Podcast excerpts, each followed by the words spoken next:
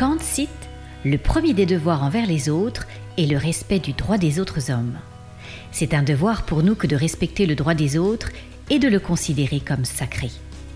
En fait, il n'y a rien de plus sacré au monde que le droit des autres hommes. Bonjour et bienvenue à tous dans mon dixième épisode Confidence de dirigeants consacré au respect, valeur fondamentale de notre civilisation. Le combat pour le respect, c'est le combat pour que chacun puisse se dire ⁇ Je suis important ⁇ Se sentir reconnu dans le regard des autres et libre d'exprimer ses talents, sa singularité, sa pensée pour se construire une estime de soi solide, une vie riche de liens tissés et pleine de sens. Combat qui s'exprime sous la plume de mon invité, Agathe Cagé, au travers de son livre Respect. Bonjour Agathe. Bonjour. Je vous remercie d'avoir accepté mon invitation pour partager votre révolte contre le mépris et le manque de considération globale qui frappe hélas de plein fouet notre société et le monde du travail, et réanimer notre conscience face à nos responsabilités et pour redonner tout son sens au respect. Et c'est avec joie que je vous retrouve avec votre célèbre blouson et casque de moto sous le bras, un check, un bon café, le regard droit et franc. Nous démarrons en trombe notre entretien.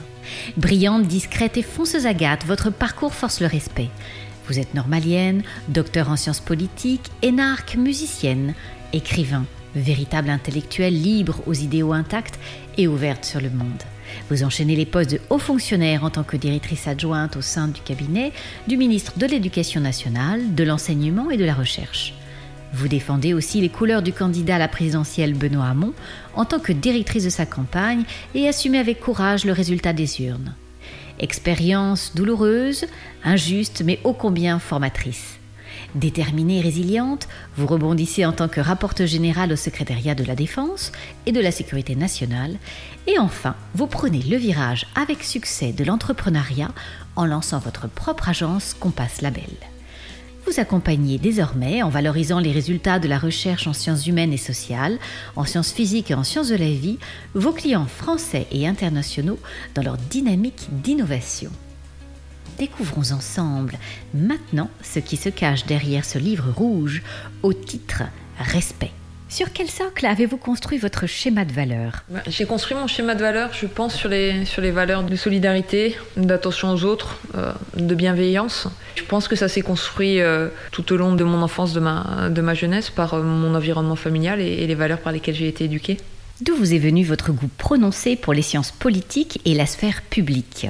Je sais pas. À quoi je peux relier ça, mais j'ai toujours eu un goût marqué pour ce qui se passé dans la sphère publique, dans le, dans le débat public. Donc ça a été assez logique pour moi de venir participer à mon niveau en, faisant du mieux que je pouvais euh, contribuer au débat public ou à la construction des politiques publiques. Et qu'est-ce qui vous fait vibrer et vous pousse à combattre, débattre? D'où vient cette formidable énergie? Il y a beaucoup de choses qui me font vibrer. J'ai toujours eu en moi une, une, forme de soif de contribuer à la lutte contre les injustices, à bâtir une, une société euh, plus juste et une société plus bienveillante. Et je le dis pas du tout comme un discours de, bisounours ou de, ou de béni oui On peut considérer aujourd'hui qu'il y a certaines situations qui sont révoltantes ou qu'il y a des choses à imaginer, à créer, des choses à améliorer et il y a des engagements à prendre pour participer de, cette amélioration. Quel souvenir gardez-vous en tant que haut fonctionnaire de l'État? Je garde un le souvenir d'un engagement euh, formidable et, admirable euh, de tous ceux qui font l'État, notamment de tous ceux qui font l'État dans les territoires. Moi, j'ai eu la, chance à plusieurs reprises de pouvoir travailler en, préfecture ou, de pouvoir euh, voir le travail des, personnes qui travaillent en préfecture. Ce sont ces personnes qui font tourner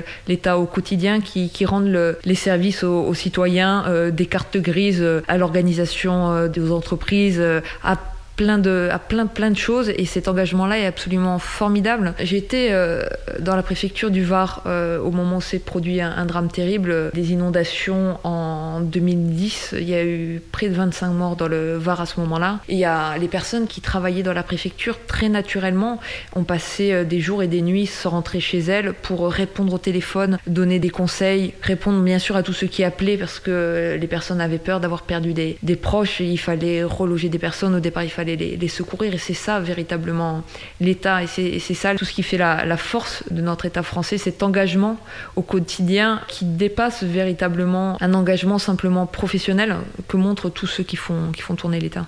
Estimez-vous que le monde politique est coupé de la réalité? Je dirais pas ça comme ça, parce que le monde politique, c'est quelque chose qui est extrêmement vaste. Euh, on peut voir le, monde politique de beaucoup de manières. Vous avez euh, un certain nombre d'associations dans plein de domaines. Par exemple, euh, les associations qui, qui œuvrent dans le, dans le domaine du, du, logement et contre le logement précaire. La Fondation Abbé Pierre, qui d'une certaine manière font de, font de la politique et font de la politique au plus près de la réalité, des situations sociales, des, des, problèmes aussi à, à résoudre. Après, si on parle responsables politiques, c'est toujours dangereux de, faire des généralisations. Ce qu'on peut reprocher à, certains responsables politiques euh, aujourd'hui, euh, c'est d'avoir perdu euh, le sens de la responsabilité politique, c'est-à-dire le sens de la parole publique. Au, fondement de l'engagement politique, l'empreinte à Anna Arendt, il y a la capacité à faire des promesses et à tenir ses promesses.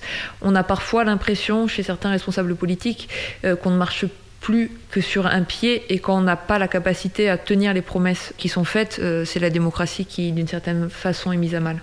Que pensez-vous de la réforme de l'ENA en tant qu'énarque? Je pense qu'aujourd'hui, on, a un besoin urgent de former euh, et les décideurs publics et les décideurs privés à l'incertitude, euh, au doute, à gérer des situations de crise, à gérer des situations extrêmement, extrêmement complexe. Donc on a besoin de penser aujourd'hui une formation qui soit vraiment en phase par rapport à euh, demain euh, des personnes qui auront à agir en intégrant l'esprit critique, le doute, la réflexion sur la complexité. Euh, on a une réforme aujourd'hui de la formation des hauts fonctionnaires qui est annoncée comme étant plus tournée vers le monde de la recherche et notamment la recherche en, sciences humaines et sociales et je pense que c'est fondamental pour penser l'esprit critique. Après, il me paraît également fondamental de, de préserver les les, valeurs euh, de la création de, l'ENA au lendemain de la Seconde Guerre mondiale, c'est-à-dire de former des, personnes au service de l'État qui s'engagent véritablement en représentant la diversité de, la société euh, française, en venant euh, de tous les territoires, en venant de tous les milieux sociaux, des personnes qui puissent s'engager avec la garantie qu'offrent les statuts de, de la fonction publique au service du public. Vous poussez un cri au travers de votre livre Respect pour réconcilier la société morcelée par les intérêts privés, la colère et le mépris quelle est votre définition du respect? On a besoin aujourd'hui d'une société dans laquelle chacun, individuellement et collectivement, euh, s'engage à permettre que les autres fassent, premièrement, euh, l'expérience de liens d'affection, que ce soit euh, de liens amicaux ou de liens amoureux, pour pouvoir se construire en tant qu'individu.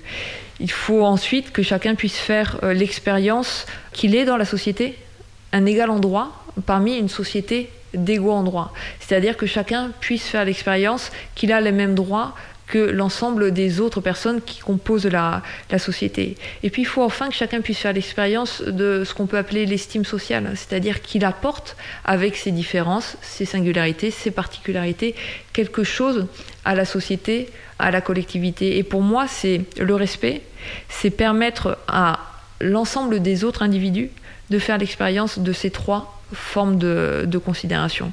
Et puis il y a un élément fondamental pour moi, quand même, au fondement du, respect, euh, c'est le fait euh, qu'il ne faut pas attendre de réciprocité. C'est un engagement qu'on doit prendre à titre individuel, respecter les autres.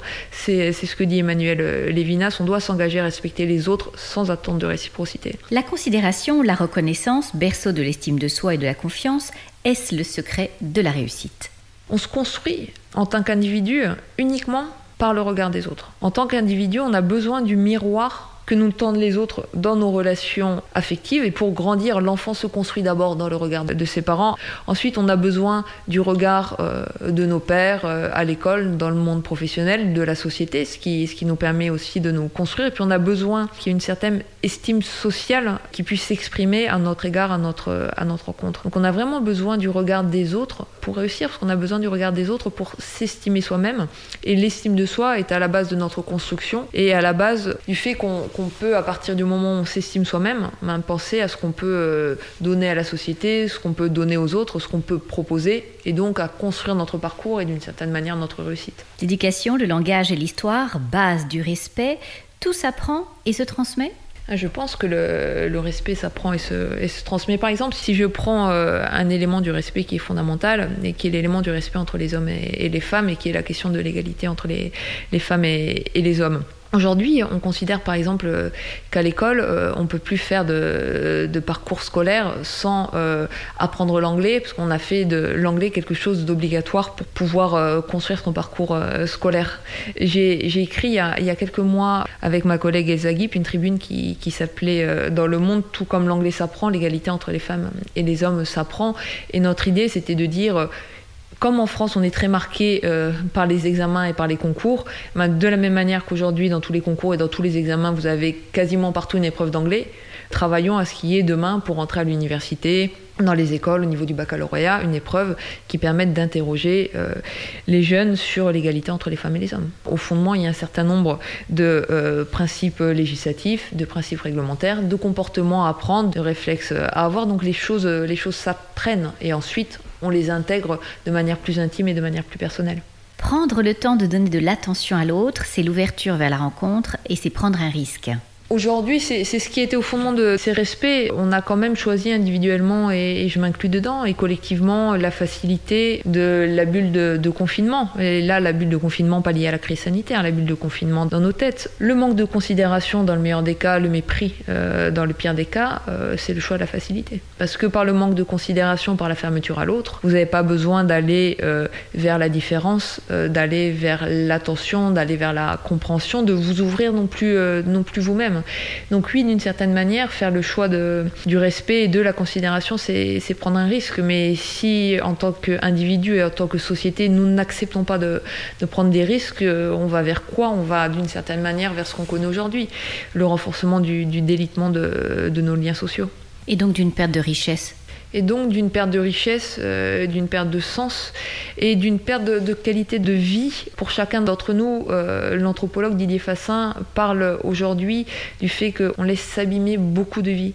On laisse s'abîmer euh, les vies des personnes en fonction de leur origine sociale, on laisse abîmer les vies de personnes en fonction de leur couleur de peau, on laisse abîmer les vies de personnes en fonction de leur genre ou de, ou de leur sexualité, on laisse s'abîmer les vies des personnes âgées parce que euh, on ne leur laisse plus euh, exprimer leur, euh, leur choix, on, ne leur laisse plus exprimer la possibilité de, construire leur vie, même s'il leur reste que, que quelques années devant elles. Et ces vies abîmées, on en est responsable individuellement, on en est responsable collectivement, et absolument personne n'en est préservé parce qu'on peut se croire préservé de, de ça, du fait euh, de sa situation sociale, ou parce qu'on n'a pas conscience qu'on peut avoir ce, ce risque d'un enfermement finalement qui nous est, euh, qui a également un impact négatif sur, euh, sur nous, ou de choix qui nous sont moins, moins ouverts. Mais si on regarde autour de nous, on a toujours un, frère, on a toujours une fille, on a toujours un grand-père, on a toujours un voisin, on a toujours un oncle qui vit ce fait qu'on laisse s'abîmer des, des vies, donc on, on perd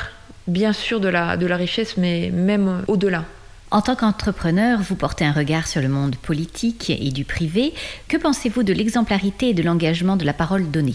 La parole donnée, c'est quelque chose qui, est fondamental et le respect de la, parole donnée, c'est fondamental pour un chef d'entreprise. Parce que le, chef d'entreprise a la responsabilité euh, de proposer une forme de vision stratégique et de guider euh, l'ensemble des personnes salariées et ensemble des parties prenantes qui font l'entreprise dans une direction. Et s'ils ne respectent pas les, paroles qu'ils euh, donnent, la communauté euh, des parties prenantes va forcément à court, à moyen ou à long terme directement vers l'échec, le délitement et le, et le conflit. Et dans le monde politique, le respect de la parole donnée est au fondement de ce qu'est notre démocratie représentative. Un des plus beaux discours politiques là-dessus, c'est la prise de parole de, Robert Banater au, moment où s'ouvraient les débats à l'Assemblée nationale euh, sur l'abolition de, la peine de mort, où il dit aux députés, vous avez pris l'engagement euh, devant le peuple français d'abolir la peine de mort, maintenant nous allons débattre ensemble pour tenir cet engagement qui vous lie aux citoyens qui sont allés euh, aux urnes.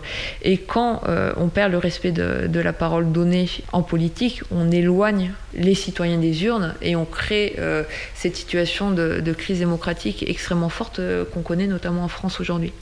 Cultivez-vous l'optimisme malgré le constat sévère décrit au travers de votre livre? Bien sûr, c'est un appel à l'optimisme parce que c'est une forme euh, d'appel à la responsabilité individuelle et, collective, mais, mais pas pour dire euh, regardez, euh, nous sommes en train collectivement de, de nous enfoncer.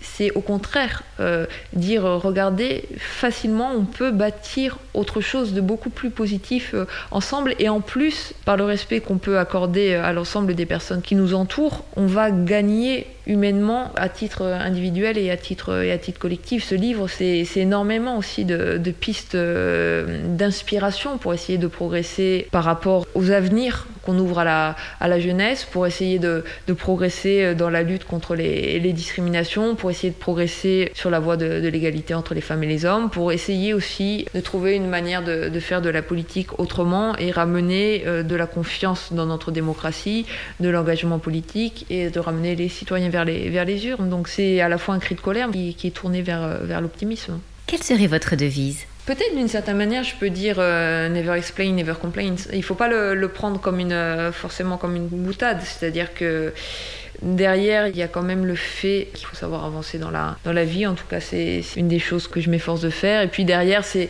la devise aussi d'une femme qui, qui symbolise aujourd'hui euh, un siècle d'histoire, qui au-delà de, son statut particulier euh, a rencontré les, les plus grands euh, de, de, Winston Churchill à, à, Kennedy et en passant par Mitterrand. Mais je pense que les, les citoyens du, du, monde entier ont pris comme modèle le capitaine Tom Moore, ce centenaire qui, s'est dit avec beaucoup d'optimisme euh, pendant la pandémie, au début de la, crise sanitaire, comment je peux faire pour euh, aider le, personnel soignant. Il a pris son, courage et, il a fait ses tours de jardin avec son déambulateur et ça a créé un élan de solidarité partout dans le monde entier. Mais cet élan de, solidarité, c'était un élan d'optimisme et c'était une forme de remerciement aussi pour, ce, pour ces engagements individuels qui font énormément.